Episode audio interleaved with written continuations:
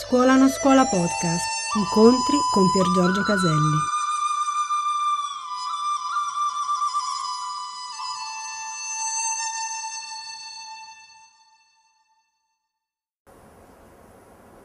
Molte più persone, ne parlavo oggi con gli anziani diciamo, di pratica della scuola non scuola, molte più persone quando dovranno incontrare qualcuno penseranno, si chiederanno com'è la mia aurea, che cosa sto emanando, quando incontrerò quella persona che effetto avrò su di lei. Nella vecchia coscienza nessuno se lo chiede e tutt'al più la domanda è come stanno i miei capelli? Sono vestito bene? Piacerò a quella persona? Oppure, se si tratta per esempio di un capo ufficio, che cosa dirò? Pensa a quello che devo dire, pensa a quello che farà bella figura o che mi permetterà di guadagnare di più. O magari se vado a trovare un malato, penso anche volendogli bene alle cose che posso dirgli per consolarlo, che è bello, ma che è immaturo. Infatti il più grande effetto che noi abbiamo sugli altri è ciò che emaniamo è la nostra aurea. Quando una persona ha un'aurea elevata, non è importante quello che dirà, non è importante. Noi diamo così importanza alle parole perché siamo dei broccoli. Se uno prende le parole che dice un altro e le ripete, che ne so, facile, apri il Vangelo e ripetilo. Pensi di vibrare come Gesù.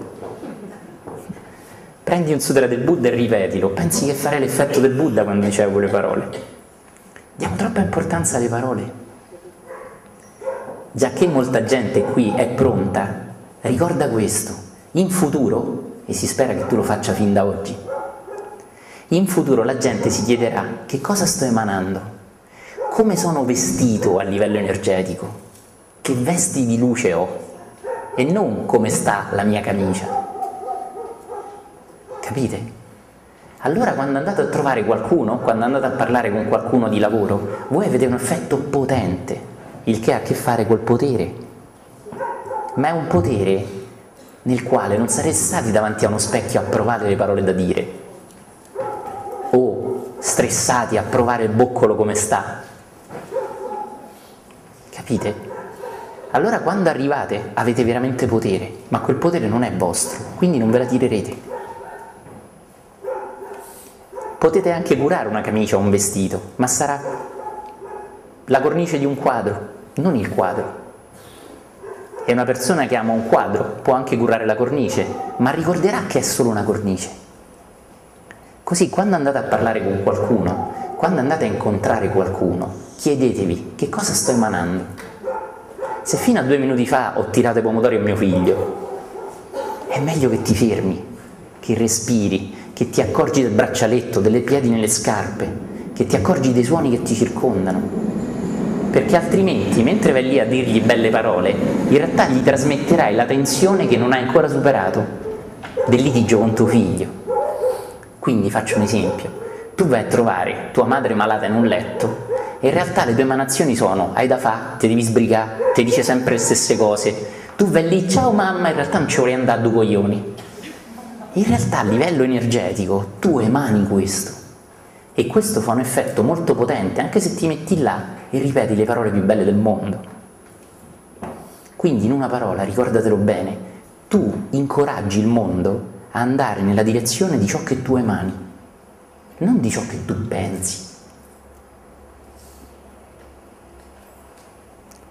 Quando tu emani qualcosa, quando tu emani qualcosa, quell'emanazione può vibrare sugli altri. Se gli altri non sono pronti, quella vibrazione toccherà un attimo gli altri e poi andrà via, come in un video che ora vedremo grazie a Jack e a Prem. Però qualcuno potrebbe essere, senza saperlo, più pronto. E se tu emani distacco, amorevolezza, se tu emani veramente un modo che ti spinge a voler vedere gli altri più felici, senza dover decidere che cosa voglia dire per loro, hm? tu anche se dirai le cose più sceme del mondo, tu avrai un effetto potente sugli altri. Ecco perché un iniziato non dà molta importanza a ciò che si vede e dà molta importanza a ciò che non si vede. Ma non lo fa sentendosi chissà che o salendo in cattedra o dicendolo agli altri, lo fa nella stanza segreta, lo fa e basta.